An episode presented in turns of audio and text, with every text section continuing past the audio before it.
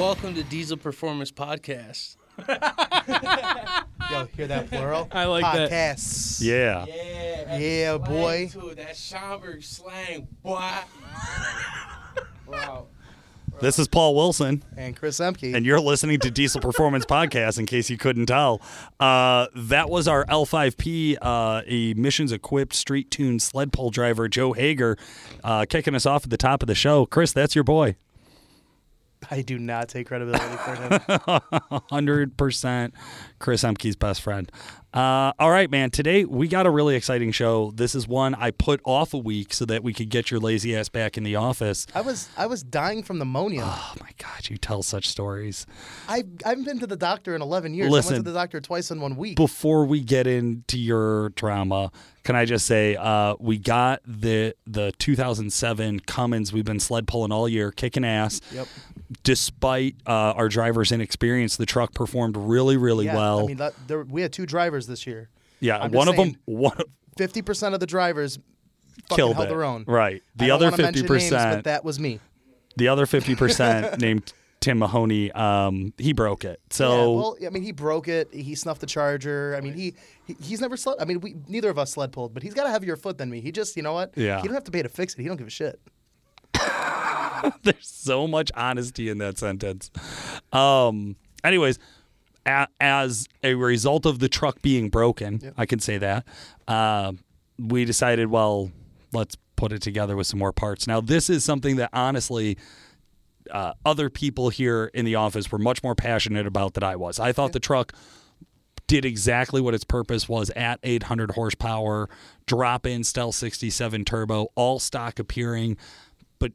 Chris, you know, even I, I gotta say, you know, I love a twin kit. Come yeah, on, man. I mean, you know, let's just let's just be realistic. A lot of the times when guys call in over to Calibrated Power Duramax Tuner, you know, they have an idea of an end goal. Okay, um, they they like the idea of a drop-in turbocharger. You know, we've grown the the turbo department here greatly over the years. Sure. Uh, with quality parts, R and D, and you know, just making sure that you know uh, the product meets up to its expectation. Right, but you always want more. So uh, what we decided to do, so the the truck ended up having a uh, input shaft issue. Okay, so uh, nothing to do with the engine or anything like that.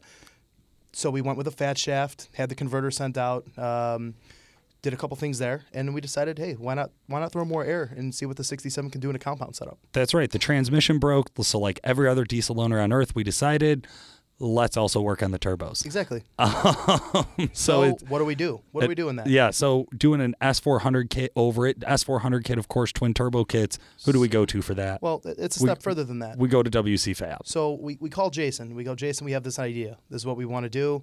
Are you in or out? After a little convincing, he's in. Okay. Uh, this isn't your conventional stock S475, S480 kit. This is a 67 over an S488. So it's not your conventional piping kit that we would offer a customer or Jason would offer a customer. Jason's kit that we sell. Um, it's a little different because the 488 has a different discharge uh, off of the compressor housing, the downpipe. The fitment's a little different. It's a little bit bigger of a package. So I'm really excited to see what that looks like in the engine bay. Um, but the guys in the shop are actually putting the turbo kit on the truck now and uh, we'll get some tuning underway. So we're not doing anything fuel injector wise. We're just going to run that, see what we can get out of it, and see how efficient and reliable and, and clean power, you know, Yeah. we can make out of, you know, as, as aggressive as, oh yeah, what, what turbos do you have? Oh, I have a 67 over an 88 millimeter. Those are some bad fucking turbochargers. but and realistically, it's it's packaged in a way that, I mean, it's. If I would have really- told somebody it was an S475 over stock, I doubt, and I doubt the average person Exact- could no, no, spot and it. that that's exactly it. You know, if I said I had a stocker S400 kit for towing and I popped the hood, I would believe that person. sure. But this is a setup that's going to do a thousand all day long with the fuel that we have, you know, maxed out, and uh, we'll revisit next year and see what happens. But we're really excited to see how the package comes together. Absolutely. And hey, you know, for our fuel systems in this truck and all of our trucks over at Duramax Tuner and Calibrated Power, the employees, the customers, the shop, everybody, we use Exergy Performance. Uh, that's because we get that same amazing performance and consistent quality every single time. Uh, one of the other things I want to talk about before we dive into the big topic of today, Chris, is Black Friday. Dude, Uh, You're getting early with this. can you believe it's it's like a month and a half away? yeah, I know, but you usually don't bring up. We don't bring up anything Black Friday for like three more weeks. Yeah, I usually probably like it's six weeks away. So usually, like I wait until about five weeks to start talking about it. Uh, we we haven't made official deals yet. What we're saying is, right now, if you're looking for deals, follow along on the Facebook pages uh, for Duramax Tuner and Calibrated Power. We're going to be posting them probably in the next two weeks here. So when I'm about four weeks away from Black Friday, we're going to announce what those sales are going to be. Uh, we we in the past have just done some standard discounting, kind of help people out. We know there's a lot of shoppers out there who want to, you know, be a part of the the experience. Uh, this year, I think we're going to really go for some doorbusters on some of the cool stuff. I'm excited to see what happens. I mean, I don't even know what we're getting ourselves into, so I'm excited to see how creative you get with that. So, guys, be on the lookout and follow our Facebook and our Instagram pages. Yeah. Hey, speaking of pages, Chris, uh, we made an announcement last week while we had our guest host in here, Justin Tyson, producer of the show, um, and we said we need to rename the Facebook group. Yeah. Uh, so I put up a poll the other night. We've had overwhelming response. If you haven't checked it out, jump on Diesel Performance Podcast Q and A. Uh, that's our Facebook group for the show. Willing to answer any questions we can about diesel. If Chris or I don't know, uh, we'll try to tag uh, one of the, the knowledge leaders in the group uh, so that they can get you some answers. Right now, the poll uh, leading response is Paul Wilson loves the six liter. I think he loves other things, Kind but of. that's just me. kind of a, a, a rough one for me to sign off on. But hey, listen, I, I made it with half a bottle of Jaeger and We'll we'll pick the winner with half a bottle of Jaeger out. Uh, so we'll see what happens. So you're an alcoholic. No, come on, Chris. I was being social. Oh. Um, So for today, let's dive in. Uh, we got the history of the 5.9 liter Cummins. Right off the top, people are going to ask why why we didn't just do history of the Cummins. there's too many RPOs and too many differences, and I think the five nine is a is a show worthy all on its own, and we'll go into the six seven some other time. 100% agree. Yeah. Uh, just one wholeheartedly as I dove in to start doing the research on this. Like, like I know Cummins. You know, I've, I've been around Cummins Yeah. for seven years, ten years, something like that. Like, I'm pretty familiar with them. I, I've I've worked on a lot of Cummins trucks. Uh, but man, I just I don't deal with any of the older shit. Yeah. Like if it's pre Common Rail, I don't care. Yeah. Um, and, and even So when we got so into the VP cultured. stuff that we tuned, Yeah. I really wasn't heavily involved in that market. You know, I didn't I didn't do a lot there. So you're not cultured. You're saying. right. That's anytime I see a big C and and wintergreen uh, chewing gum, I always know I found culture. Yeah. No, I, that that is that is a side of the diesel industry that you are not, you know, very familiar with. Uh, yeah, yeah, and, and and I'm learning because over the years, I know that that's also a big part of the group of people that I've met that I think are probably some of the most fun to be Hey, man, around. you know what? I think a lot of times when you talk to guys, uh, the 12 valve Cummins, the 7.3 Power Stroke, these are entry level platforms that, you know, guys that are seasoned in this industry now, that's where they started. Yeah, You know, and I mean, even newer guys, younger kids now that, you know, maybe I, I wasn't fortunate enough to be in a family where, you know, you go get a, a newer truck purchased for you.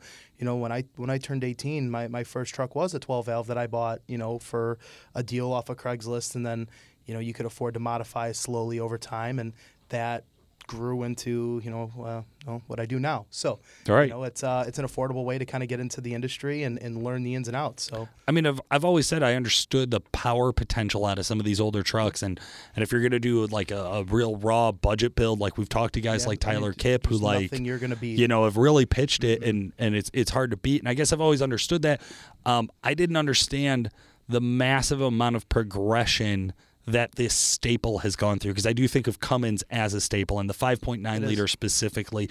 This led the industry in so many ways for so long. I mean, if you look, you know, not not to dive in too too deep here, but if you pick up a Diesel Power magazine back in you know 2008 to 2012, any of the big hitters, it was mechanical injection. Yeah. And I would say 2011, 2012, you know, 2010, 2012. That's when you know the common rail stuff started to kind of you know come into its own. Well, common rail injection on some platforms has been out for eight, ten years already. Sure. You know, but uh, and even to this day, there are still improvements that are being made in the mechanical injection arena. Um, you know, all some of the top sled pull trucks in, in the country still run, you know, a mechanical injection setup. Yes, it's dated, okay, but it works. Yeah, yeah, and, and I think we're we'll, we're going to get into Yeah, that. we'll so we're we're going to talk all about it. Um, yeah, so this is this is a truck that's run from 160 to 325 horsepower over the years. 18 years the 5.9 liter was in production approximately. I know there's some variation on that. Um, it's been put in Ram pickups, commercial vehicles, tractors, industrial equipment. Um, it's just they, they've used this everywhere. They just had a thing Cummins not long ago that they produced their millionth motor. Yeah. I, I, I don't doubt it because I actually have that spec somewhere as we get into to some of the year breakdowns here. Um, you know they've seen they, they've seen changes all the way through the truck. I mean fuel system, turbo trans, fucking intercooling, electric electronic control. Uh, these are things that generally we see not just a small RPO change, but like total redesigns. And this is something but that they still stayed 5.9 liter. they, they've stayed five nine. They've stayed I six. They've there's so many things that they've done what they could to keep the same, uh, and that's something that I think is a huge shout out. So Chris, I'll let you kick it off. These things launched in '89. The first year I think, or first batch ran from '89 to '93. What do you know? Uh, you know, started off at 160 horsepower. Um, what's really unique about these is, you know, the first gen Dodge, um, very simple. So in 89 to 91, early 91, they offered a non intercooled. Uh, so you know, turbocharger. Then there's this elbow that went across the motor right into the intake plenum. Um, 160 horsepower, uh, three-speed automatic, or you can get a Getrag five-speed manual trans. Those are your two options. Um, was a proud owner of one of those a while back. Oh yeah, and uh, you know you get you get 55 mile an hour 60 mile an hour out on the freeway and wind out 2800 rpm and uh, you know then you're doing a governor spring and a fuel pin in the injection pump. So what's really unique is it had a rotary style mechanical injection pump. Very very simple very extremely fuel efficient reliable. They don't make any power. Right. they just they, they really don't. Um, what's also unique is even though it was a non-intercooled uh, motor, the, uh, the the trucks would actually baseline at around 180 horsepower, maybe even tad more, tad less. So they were rated for a certain horsepower, but they made more. Um, the injectors in the 90, 89, 90, and early 91, they were actually bigger than the uh, Big Brother, which was the 91 and a half, 92, 93, where you actually get a s- little smaller of an injector, a little bit bigger of a turbocharger. Um, you get an intercooler, and then you actually get a three-speed with overdrive called an A518, which was a non-lockup overdrive style transmission. Um, very simple, very basic. The engine itself had gasket, you know, head block, injection, uh, connecting rods, things like that. All that stayed the same. Things to look out for, you know, the killer dowel pin, which was very common with all the 12 valves, which we'll get into with the with the second gen style as well. Um, but it was a simple truck. You know, they are very dated. They're very nostalgic. I think they hold a lot of you know uh, value, or there's a respect for them in the in the industry as a whole. You go to a show and you see one of these trucks, you know, they're definitely pretty cool to look at. So yeah, absolutely. Uh, these were these these were competitive too at the time. I mean, you got to remember, like we look back now in 2019 and say, oh, it only had 160. Maybe maybe ooh, it made 180, which is I think the last time a manufacturer rounded that way on their their horsepower Right. ratings, right? But um, uh. At the time, that was a lot. That Yeah, that I was mean- that was competing against a, a non turbocharged six two. Yeah, I mean, you got to think You know? about, you know, in 89 when these rolled out, you were talking about non turbocharged or turbocharged 6.2. You're talking about IDI 6.9s and IDI 7.3s. Yeah. Turbocharged Power Strokes didn't come out until 94. Um, you know, and we're talking, you know, 160 horsepower. I believe it's 360 feet pound of torque, something along those lines. Um, you know, so, I mean, they were, you get in one of those trucks, you get behind the wheel, the truck doesn't get out of its own way, and it's got enough torque to pull down a fucking house. Like, Yeah. Simple as that. And with a couple of minor modifications, you could pick up a you know 80, 100 horsepower with with a screwdriver. Essentially, it'll run a little warm. You know, maybe some other upgrades need to happen there, but.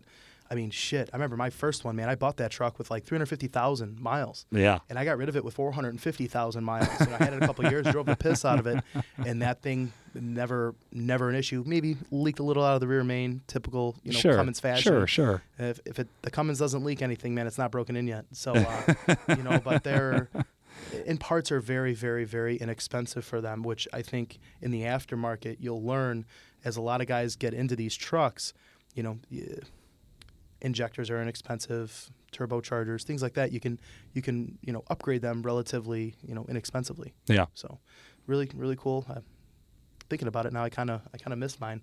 Well, well, we'll hold off before you jump into one of those piles of crap, uh, because in '94 they they totally revolutionized diesel performance, Yeah, they did. A- and and it wasn't just OEM diesel performance. They released technology that we still use today in the top tiers of diesel competition, and I'm talking, of course, about the the famed the the the absolute pinnacle of uh, high pressure pumps, and that's the P7100, Yeah. the P pump.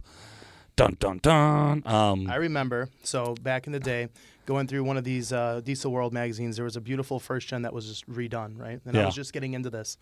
I remember reading the magazine, and they were like, "Oh, P pump conversion, you know, to get more power." I'm like, "I'm gonna P pump mine. I didn't even know what the fuck a P pump was." you know. And, it's uh, funny you say that, Chris. A P pump w- was was revolutionary for so many reasons. One,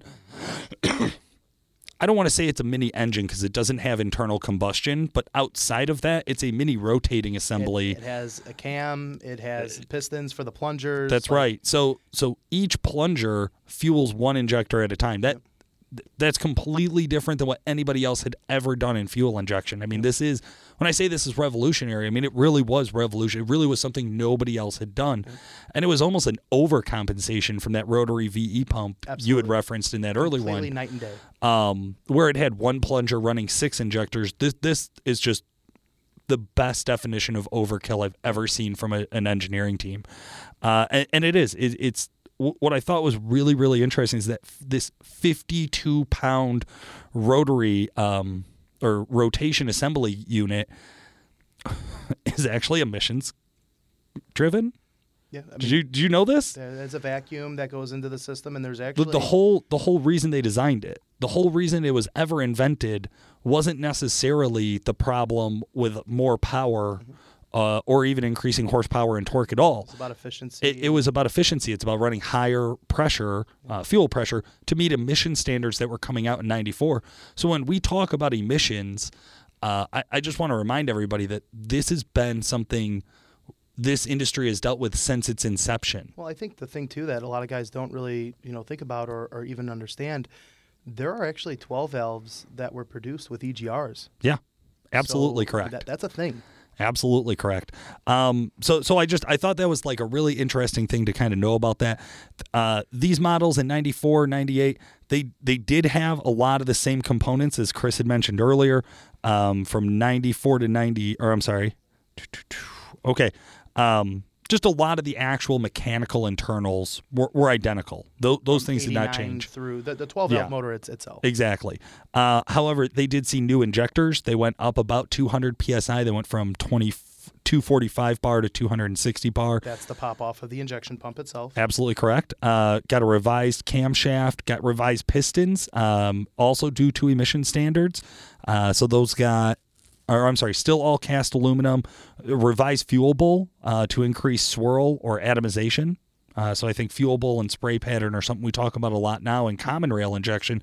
I didn't realize this was even something they were addressing in 12 valves when I dove into this.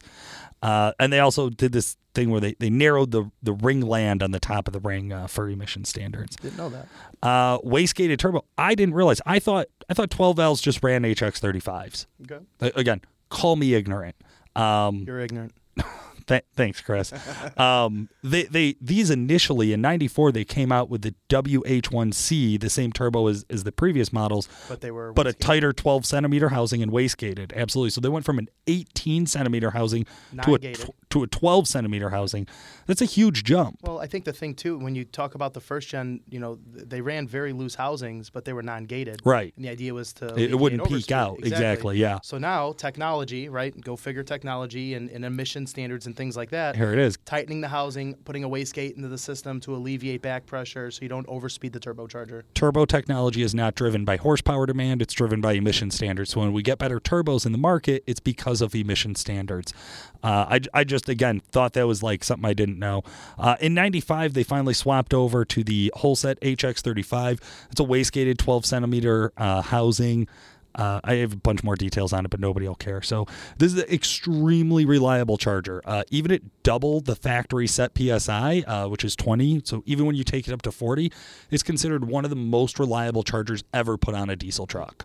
Uh, so these things kick ass, man. I mean, they got a larger intercooler, a new body style in 94. Um, I, I also didn't realize this. Now, the first five years the, the Cummins was out, it was number one in torque Okay. uh, for, for the big three. But the ratings changed not only dramatically throughout the few years that this 94 to 98 was produced, it went from 160 all the way up to 215, uh, but they. They split hairs at this point in, the, in in our world, where it's even between the manual and the automatic. It's Right. like it's rated at 160 for an auto, 175 for an for a manual. I just want to know, knowing what a 12 valve is and how how power and control. It's not like this is an electronic calibration. So does that mean the guy at the factory, like, just does half a less turn on the set screw? Well, I think you know there's a, a lot to be said about the internal workings of the pump itself. When we were talking about the pumps, we're talking about the cams and things like that. Those all have something to do with it. Um, Now, I didn't find anything saying that if you have a manual transmission, 12 valve, and 95, your your cam or your P7100 was any different than if you had an auto. I just couldn't find where they set the difference. The power output is based off of the pump.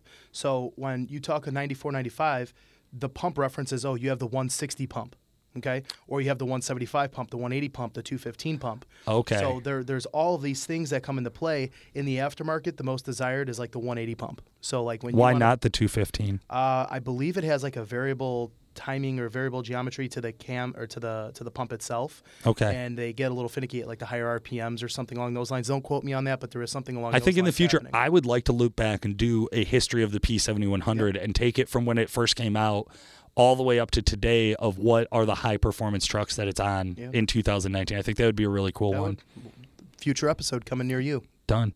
Um, okay, so these these ran some different options with transmissions as well.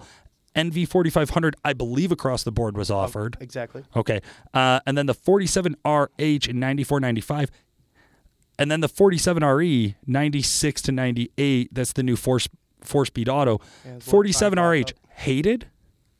I don't say I wouldn't say it's hated. It's uh, more or less like technology. You know, it's a it's a mechanical lockup 47. uh, Okay. the RH, where the 48R or 47RE is a is a is a electronic lockup. Yeah. Okay. Um, it's just again as time progressed, the, the housings and everything and internals are very similar, all the way from the TorqueFlite 727 three speed in '89, as the A518 four uh, four gear no lockup. Then you get into the 47RH, a mechanical lockup, 47RE electronic lockup. The housing, the casing, the internals are all very similar. When you buy rebuild kits, they'll have A518 slash 47RH. Gotcha. 47. So there's okay. a lot of a lot of crossover Yep, there. yep. And the, the uh, seven, um, the, the the TorqueFlite, the original three speed, that would be the same trans that you would find in like an old Hemi back in the day. Right. So a lot of a lot of crossover that Ram's done over the years. So to the guys that are running a 47 RE, 48 RE, 47 RH, A518, you're dealing with an old muscle car trans, man. It, it really is a car trans. It, yeah, a hundred percent agree. Um, okay, now now this is something else I thought was maybe not unique. I, I think we know of this, especially from the Duramax background uh, for me, and I know when we were doing the Ford research, we saw this as well. Uh, about transition years. So in 97, in preparation for the 24 valve that's coming out in the ISB, um, they started they started shifting some of the like basic bolt-on bullshit and also some of the like actual bolts and things like that uh, that went on these trucks. So like you got 12 millimeter bolts to secure the main caps versus the 14 millimeter bolts they previously used. Um, all late model 12 valves were equipped with the same uh, or I'm sorry, we're equipped with smaller diameter fasteners. So like it, it's it's just these little things like this that they started doing in preparation, knowing that two and a half years from now, or because they have to start at the beginning of '97, so they're like two and a half years from now, we're going to switch to something else. Start making the transition now, and, and we saw that kind of across the board. There was a bunch of little ancillary bullshit that they did to, to get ready for the 24 valve that was coming out. Um, killer dowel pin, man, the KDP. Everything I read everywhere that says like if you read 12 valve, you better know about the KDP. Yeah, you just so it- it's real. it's a it's a little steel sleeve, right? That goes Yep. into the front cover, that goes into the block, and those from vibration over time they'll back out, and then the front of the the, the front cover, right, the front timing uh, arena, if you will, of a motor of a Cummins isn't by a chain; it's by gears, Right. and that sleeve would get caught in the gears and it'll catastrophic. Catastrophic. That's what everybody said. And they're like, listen, we get it's a lot of time. We get it's a lot of work. Uh, if you plan on doing anything but competition with the truck, get in and do this. Oh, and by the way, if you plan on doing competition, you're going to do this. Yep. So like, it, it's just, it, it's one of those things, man. Uh, but then in 98 and a half, they, they come out with a- set of unique technology that, that nobody else in the diesel world ever adopted. Yeah. So wh- what's really weird about the 98 and a half to 02 trucks, and I think back in the day there was a lot of flack for these. Um, they go to a different style injection pump. So they go to what's called a VP44 from Bosch, which, by the way, the VE pump, the P7100, the VP44, they're all Bosch injection pumps. All, yep. Okay, so it's a half mechanical, half electronic, rotary style pump. So it goes back to that single plunger style. You know, if you were to think about it from a technical from a technical standpoint, um, but it has its own computer or brain box. So it has like uh, it has a control system on top of the injection pump that controls the pump in, in as far as timing goes, injection pressure, things like that. I, I would comparatively say maybe like Atari level technology. Yes, yes. Right. So um, some of the misses there. Um, so the same platform, second gen Dodge. You still have the same 47RE transmission.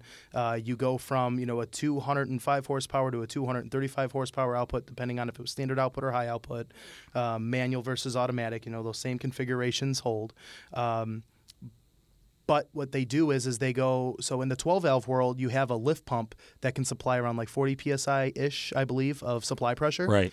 Then they go to this this electronic rotary style pump, and then they put a lift pump on there, and that lift pump was generally burning out, causing the pumps to fail. Well, unlike the P7100 pump that's oil cooled, the VP44 is liquid cooled, so it's cooled by the fuel that it produces. Okay, that it runs through the system.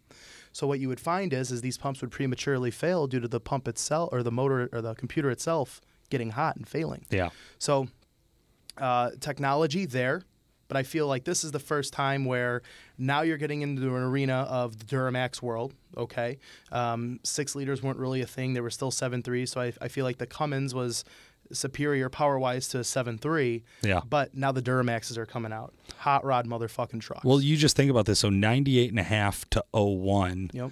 they're they're still leading. Yeah, yeah. I, I, mean, Well, in a lot of 2000, categories. Let's say 2000. Yeah, 2000, right? 98 and a half to 2000. So, so they got a year and a half where they're they're leading with this technology, and, and if you think back across the board, what everybody else is having problems with, Ford 73s don't have this problem. Um, any of the IDI stuff doesn't really have this problem, but the the GM65, how to cool off electronics? Did you just say PMD? Like Right. massive issues. I, I think with just technology, automotive technology in general, of figuring out, hey, we have these awesome electronics. Look at these awesome things that they're going to do for the cars, and then all of a sudden going, oh shit! In the real world, this only kind of works. So I and mean, then they figured it out. Yep. And I think like, you know, again, it's it's a it's a segue into the uh, technology advancements that we see today. Yeah. But I mean, a 24 valve is every bit mechanical. You still have a mechanical injection injector itself that has a certain pop off that it would open and close under due to the pressure that the injection pump offers. The injection pump doesn't very uh, doesn't more or less play very nicely with the ECM. So there would be codes that the injection pump would throw that the ECM wouldn't monitor. That if you put your scan tool up to it, Chrysler Diagnostics will show, but Cummins Diagnostics won't really show. so, you know, the 98 and a half to 02, as much as they are simple to a novice guy, you know, as far as diagnostics are concerned, they could be a little bit more on the, you know, headache side. Well, let me ask this: side. just just all personal nostalgia aside, from from a completely logical standpoint, if Yeah. I'm looking at getting into diesel trucks for the performance aspect, would I look at a late model 12 valve or an early common rail or a VP?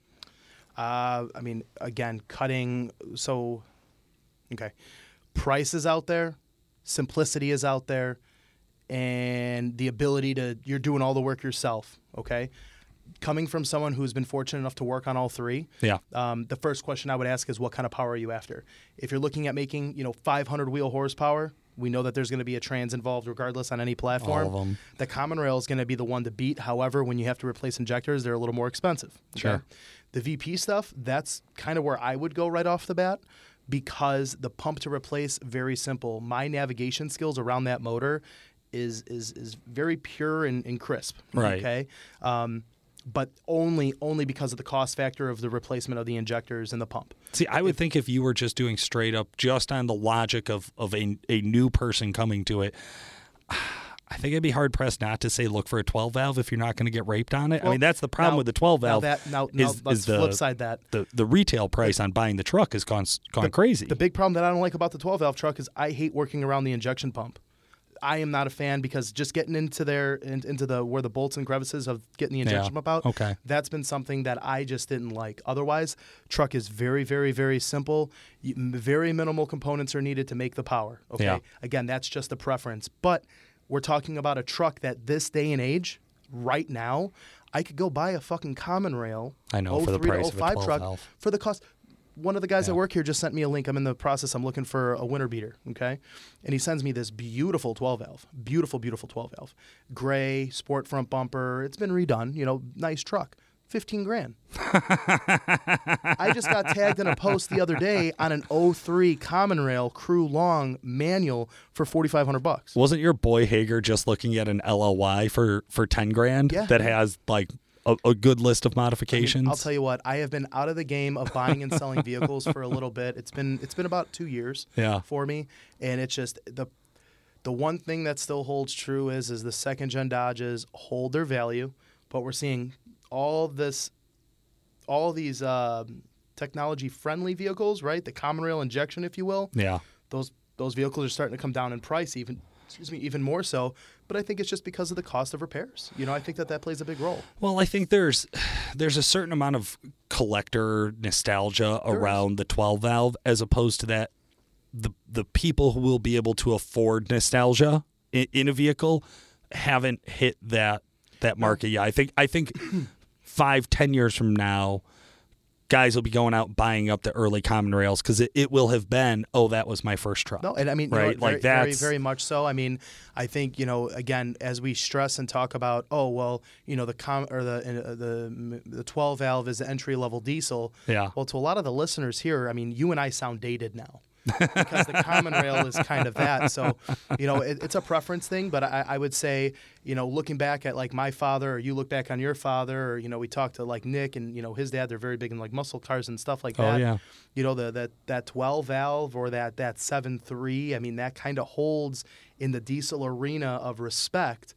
You see one of those trucks that are done up, or even a factory style, you know, restoration. sure. You respect that. Yeah yeah yeah you know but it's also how old of a vehicle that's what that that's what you grew up around that kind of thing. Right right. But yeah no i would say as far as the 98 to 02 trucks um, towards the end of on, end of their rope uh, 235 horsepower for the high outputs 0102 uh, they also went from an nv 4500 off, offering to an nv 5600 offering so a six speed manual um, that happened mid 2000 2001 not not very well received from my understanding on Um, that. I mean, I think the big thing is, is you know, uh, to a to a, ha- a hardcore tower, maybe they would respect it a little more. But a lot of the mixed perception there is people thought that they got a, a, different final drive. Uh. One to five in an NV45 and one to six in an NV56 are the same final drives. right They you got a granny gear They cut the fourth gear. No, they Okay. cut the fourth gear and split it.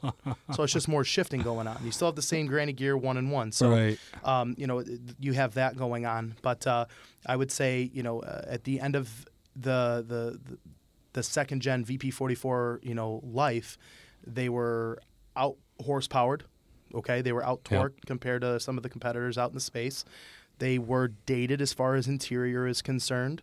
Um, the transmissions, unfortunately, were subpar at absolute best right um, and that that brought us into the new arena of common rail injection. That's it, man. I will give I will give Cummins this, and this is kind of I think the the takeaway I took of of looking at their the history of the these engines. Um, they know when to adapt. Yeah. They they know when they have to make a change. Well- Ford held on to, to terrible terrible ideas for, for much too long, for- far agree. too long. And, um, and, also Duramax made bad bad decisions to keep up with the competition. Yeah, exactly. And, and and Duramax has put so much time into comfort that sometimes they miss the mark when it comes to performance. Yeah, I mean, I would have to say that the Duramax lineup were the staple in hot rod diesels, in my opinion.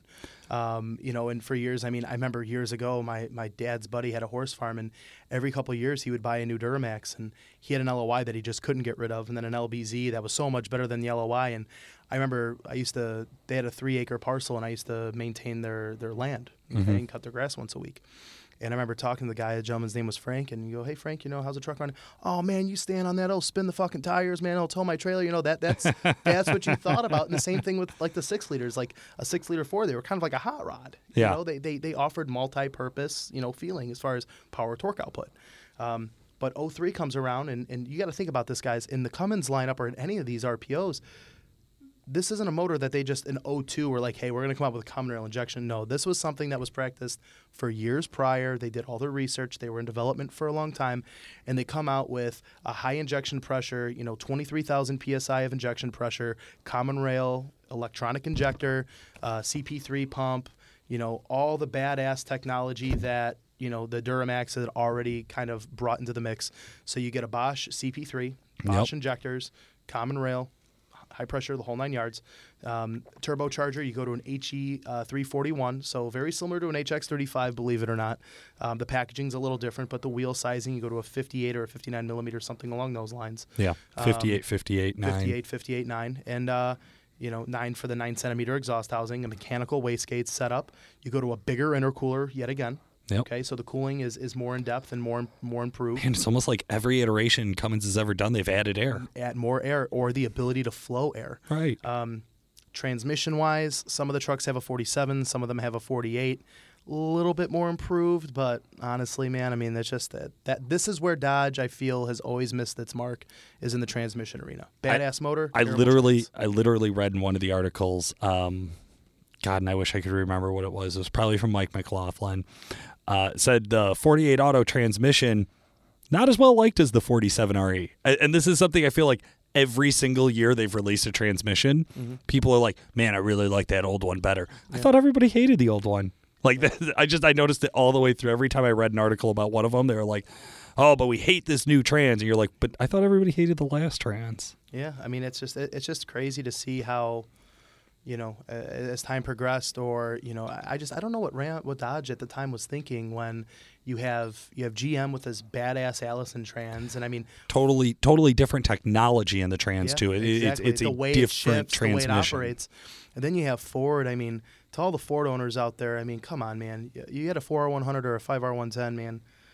You never had really much to worry about on the trans. I mean, there was a select few that would have problems. Guys, don't give me flack for saying that, but Ford's always had a very dominant trans. I can GM's beat always anything. had a dominant Yeah, trans. I can beat anything hard enough to break it, but that doesn't mean it's normal for it to break. Exactly. a Um, 48 or a 47, you could legit drive the truck off the showroom floor and it would shit the bed. Yeah. Like, it- Yeah. They were soft. yeah, absolutely. Um, okay, now now we broke up 03 and 05 from 06 and 07. After doing the research, Chris, I don't think we needed to. There was so few changes. um, 06, 07, we're still. I, I'm, and I didn't mean to jump you out, No, no, cut you let, out there, us but cut back though, because it wasn't Yeah. just 06, 07. 03, 04, it was 305 horsepower output. Then they go to a high output, no four and a half through 2007. Right. 325 horsepower and 600 feet pound of torque. they actually just dropped HO fr- from the From- nomenclature. There's just nothing. yeah, it's, it's it's, just- all it's all it the same output. Right. Correct. But there were some changes, ECM, things like that. Yeah, so right. we got there? Right. So okay. So so there's definitely an ECM change. It's all still common rail. Um, 05 they updated the turbo to an HE 351, which is the same size as a 341 internally. uh, it's just electronic wastegate instead of mechanical wastegate. Um, it's all electronic solenoid injectors. They did add a third uh, injection event to reduce emissions. Right, right. Uh, 143 degree spray angle. What's also weird, not to jump in, Please. so when you look at the Duramax, 04 and a half is when the production year took place that every engine that rolled off the showroom floor had an exhaust gas recirculation system, an EGR. Right. Okay. Um, Ford, 04, six, or 03, six liter came out, 03 and a half. EGR was introduced. Right. Cummins, we're talking 06, 07, they did not have an EGR on the motor. They did not have an external EGR. Right. But um, now that's, again, technology. What happened internally? Right. So so internally they found ways to to reuse the inert gas From the cam. right. So so it, it's when we talk about deletes, when we talk about EGRs, we talk about oh this emission standard, that emission standard. There's been good, there's been bad. Um, but but we continuously see it driving the industry. Yep. Uh, before this, production years would sit for for ten years, eight years at a time, with with literally no updates, no changes. There was no reason for them to do it, uh, and now we're seeing that some of these standards do actually push improvements. We're getting turbos that spool up faster, make higher peak horsepower numbers. We're using the air that comes through the turbo more efficiently. We're adding intercooling. We're getting better pistons. We're getting better cams. We're getting better injectors. We're- Efficiency. We're, we're, learning efficiency. We're getting better fuel mileage for more horsepower. Um, there's been a lot of things that have driven throughout the years. Uh, even in the 5.9 liter, that I think most people, if you were to ask, would say 5.9s don't have emissions equipment. Right. Well, again, to certain to certain degrees, they're not wrong. Sure. However, technology and there were advancements of again the cam, some of the 12 valves like we talked about earlier in this podcast had EGRs, right? Yep. If it was California emission, but let, let's talk about oh, 1989 through 2007, essentially carrying the same displaced motor, Yeah. right? Yeah, yeah it- it's the longest run. It's the longest run of any and anybody for for diesel. Um, I- think to say impressive probably takes away from it, right? Because because it, it it's something that they've they've done so well for so long, and, and with the new six sevens, which we'll be most likely doing next week, uh, you're going to see that. uh, They may have changed the displacement, but it's it's still a fucking Cummins, man. They kept so many things the same. Well, what's really cool is, I mean, everything's interchangeable. Like, you know, look at all the motors guys that are out there now: six two liter Cummins, six four liter Cummins, and you have the six seven, you have the five nine. These are all interchangeable parts that allow these quote unquote displacements to take place. So, Yeah. You know, even though the displacement changed, a lot of the components, you know, didn't. yeah, You know, it's again simplistic. The Cummins, I feel, is one of the more popular platforms because of the simplicity of the power plant itself, and it holds true with you know this episode and in the future episode with the six seven. I feel. Absolutely. Uh, before we take off for today, I wanted to cite some of our sources, just give credit where credit was due. We found so many awesome resources to, to research this topic. Uh, so I'll run through them here at Cummins.com. Uh, I just found Cummins dash Ram history. Uh, great little bio there. It's only a couple paragraphs. DYEautos.com had a good article uh, on the Dodge Ram Cummins 5.9 liter, 6.7 liter diesel engine specs. That was from Scott back in uh, January of 2017. I picked up a Drivingline article called Cummins History. Uh, I read lessons. I, I read all of them. Uh, there, there's a bunch of lesson one, lesson two, lesson three. I, I read all of them.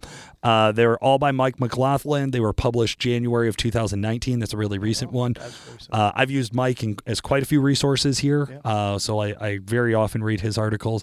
Uh, CumminsHub.com, one of my favorite places to go. Uh, I checked out 6BT, 6BT Cummins Turbo Diesel and uh, Diesel Dodge Diesel Guide. And then, of course, I, I circle back to a truck trend article originally published, I believe, through Diesel Power Magazine. Uh, that was Cummins Diesel Motor, a diesel tech uh, piece put together by Chris Wilkinson in February of 2007. So, thanks for all the help, guys. Uh, we really appreciate uh, being able to find resources. We've gotten some pretty good feedback in these last couple histories. Uh, we are going to continue to push to do more and more informational podcasts. I like the idea of breaking down the P7100. I'd love to do just a, a, a hardcore piece on turbocharging. Yeah, I think you know the technology of the turbochargers, and you know just talking about you know what we've talked about it before in prior podcasts, but how a turbocharger comes into its spool, how the turbocharger comes into its full boost curve, how, drivability of that turbocharger is essentially where the spool comes from, Yeah. and how you know over the years, a lot of times guys say you know more is better, but no less is more sometimes, and I think. You know, a full podcast on that and talking about exhaust ba- uh, exhaust gas, uh, exhaust housing aspect ratios, turbine wheel profile, compressor wheel profile, and how they all come together would make a lot of sense. Absolutely. Well, I'm excited. Uh, guys, for this week, we are getting ready for some local diesel drags coming up in the next week or so. So if you are in the northern Illinois, southern Wisconsin area, you want to come out and see some of the company trucks running down the drag strip, we'd be happy to see you out in Byron at the Dragway. Uh, for today, man, this has been Paul Wilson. And Chris Hemke. Thanks for listening.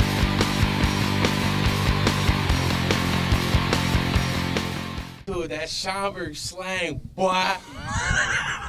wow. I do not take credibility for him.